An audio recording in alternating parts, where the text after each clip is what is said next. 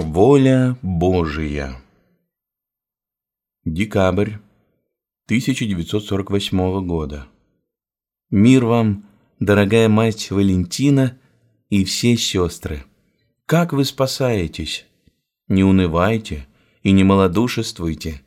Я из-за себя предпочел бы Смоленск, окопы.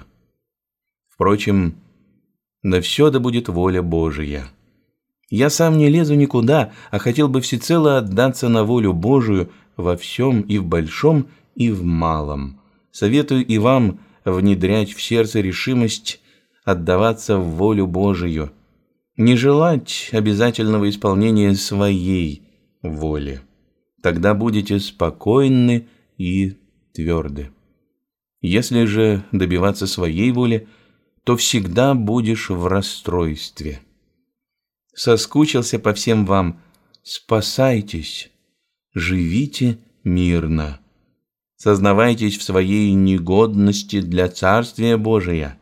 Смиряйтесь друг перед другом. Жалейте друг друга.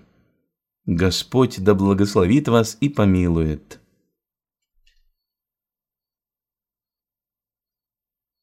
Тысяча девятьсот пятидесятый год. Христос воскресе, дорогая мать Валентина. С моим мнением я прошу не считаться. Я ничего не знаю, а делайте как лучше и как благословит Бог. Исхода дел разумевайте волю Божию, говорит преподобный Варсонофий Великий. У нас пока ничего нового нет. Скрипим помаленьку. Погода у нас холодная, летают снежинки – сыра, болят кости и поясница. Жду ответа. Господь да благословит всех и вразумит на все доброе. Прошу у всех молитв и прощения. Письма студентам Московской духовной академии. 10 февраля 69 года.